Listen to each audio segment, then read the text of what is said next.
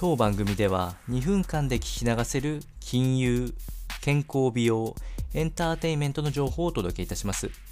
コンテンツ内容の活用方法や質問をしてみたい方は月額サブスクリプションモデルのオンラインミーティングをご用意してありますので概要欄よりご確認ください。本日はヘルスビューティーより基礎代謝の概要とポイント、こちらを紹介していきたいというふうに思います。基礎代謝の概要から特徴を紹介していくこと、また、現代社会に合わせた基礎代謝の考え方や取り組みも紹介していきたいというふうに思います。まず、基礎代謝量と言われるのは、人間が生活していく上で消費するエネルギーのことなんですけれども、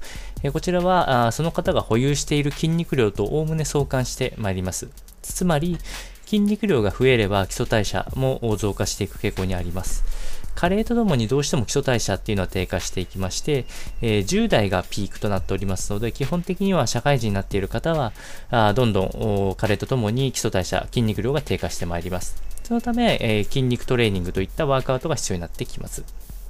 また代謝に関しては脳や心臓、肝臓なども基礎代謝が高いというふうに言われておりまして、え脳で消費するエネルギーっていうのは体全体の筋肉量で使う消費エネルギーとほぼ同等となっておりますので、えこれらの臓器を健康に稼働させるっていうことも代謝量を上げるという観点では非常に重要となっていきます。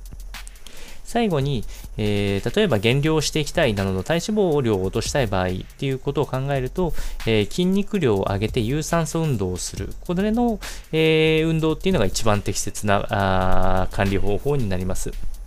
人代謝を上げた中で、えー、最もエネルギー消費が多い有酸素運動で、えー、体からの余分なエネルギーで、えー、消費することによって体脂肪を減らすというところで、えこれはリバウンドのリスクもかなり減る行為となりますので、えー、ぜひ参考にしてみてはいかがでしょうか。